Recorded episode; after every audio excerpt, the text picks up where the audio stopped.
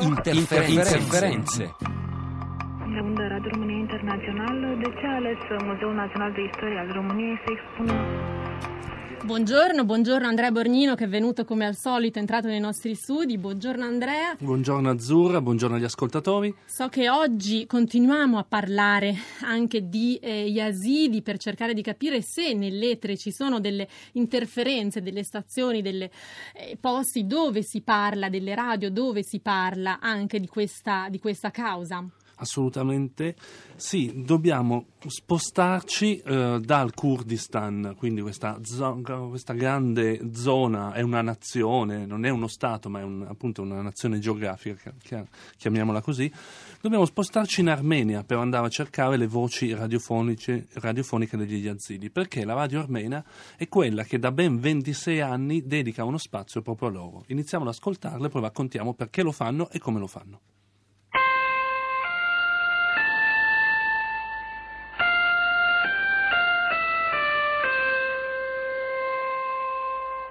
You are listening to the National Radio of Armenia. Ziheron Nationales Radio Armenien. Vous écoutez Radio Nationale d'Arménie.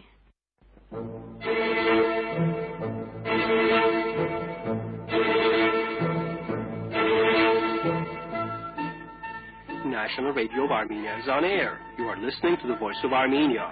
You may tune into our English World Service from Mondays to Saturdays between twenty fifty-five. E quella che stiamo ascoltando in inglese e in francese è proprio l'identificativo della radio nazionale armena, una radio che ha una lunga storia, è nata nel millenovecentoventisei, quindi due anni dopo la radio da cui stiamo trasmettendo, la RAI, quindi una delle più antiche radio eh, asiatiche. È una radio che appunto ha come tradizione di dare tante voci, cioè di essere eh, non soltanto la voce del popolo armeno, ma ospitare tantissime voci diverse. E una di queste voci appunto è quella di dare tutti i giorni uno spazio di trenta minuti alla comunità yazida.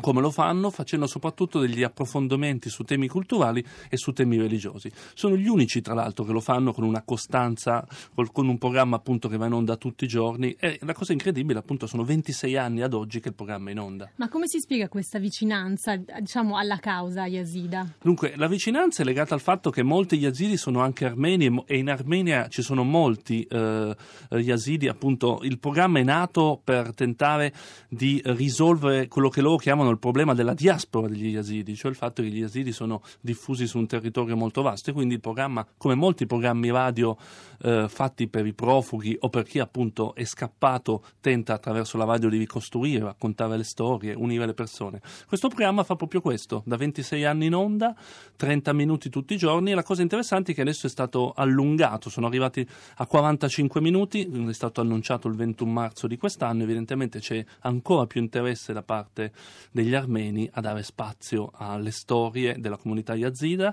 soprattutto, appunto lo ripeto, dal punto di vista religioso. Ascoltiamo ancora una volta un altro pezzo della radio armena.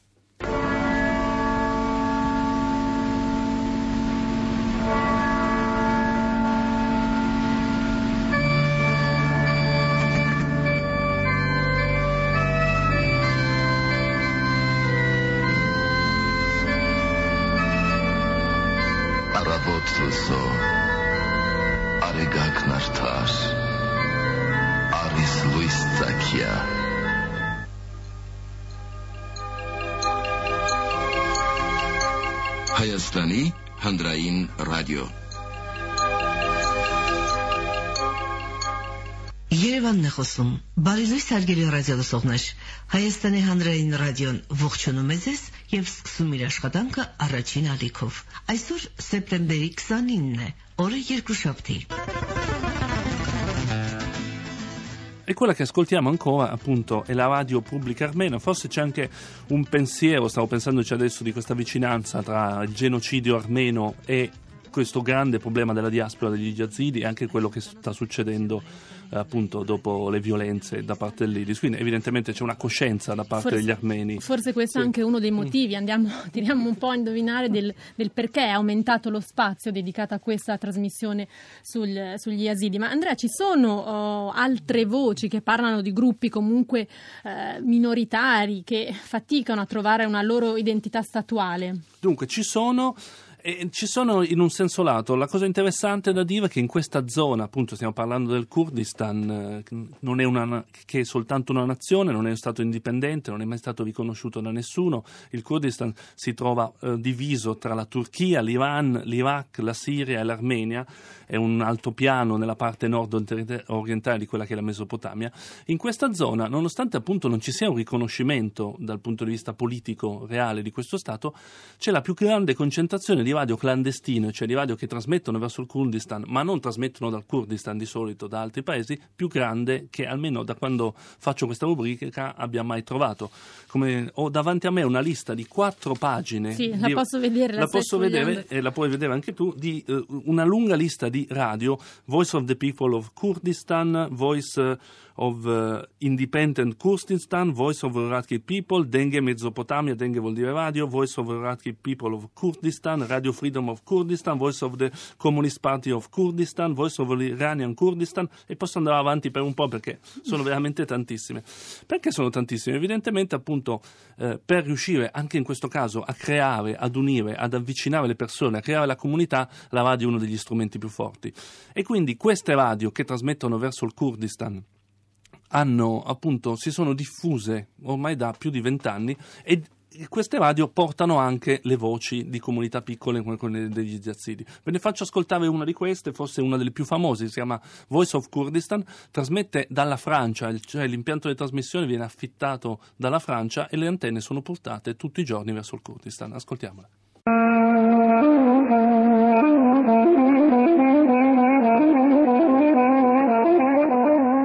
Radio Guitarist Aziz رادیو دنگ کردستان خبر بده.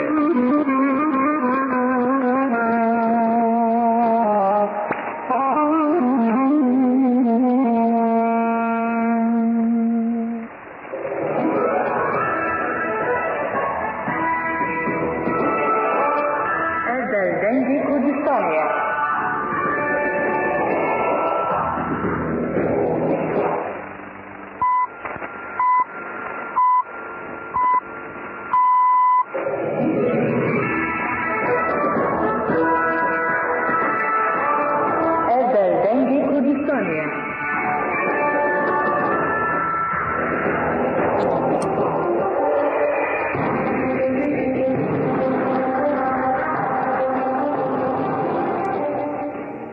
Andrea, tutta questa ricchezza di, di radio sembra quasi confermare una consuetudine, no? Non c'è uno stato, ma nasce subito la bandiera e la radio. Assolutamente sì, anche la tivù, naturalmente. Io parlo sempre solo di radio, sembra che la tivù non ci sia. Nascono le radio e la televisione. E il Kurdistan è uno dei casi più incredibili da questo punto di vista. Le radio sono tantissime, continuano a trasmettere, nonostante ci siano una parte, del, soprattutto il Kurdistan iracheno, che ormai ha guadagnato un'autonomia politica, quindi inizia a avere le proprie radio sul territorio che trasmettono. Una delle più famose ad esempio è Dengê Newa Radio, che è una radio fatta eh, soltanto da donne, che trasmette eh, per i rifugiati, quindi esistono dei programmi molto, dei progetti molto interessanti. Nonostante questo, dall'estero continuano ad esserci diversi programmi trasmessi in maniera clandestina, perché una radio clandestina è una radio appunto che non identifica il proprio luogo di trasmissione, ma identifica soltanto il suo target, cioè l'obiettivo.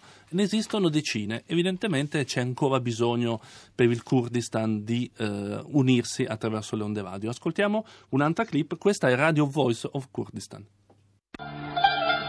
Radio Dengê Kurdistan Duhok.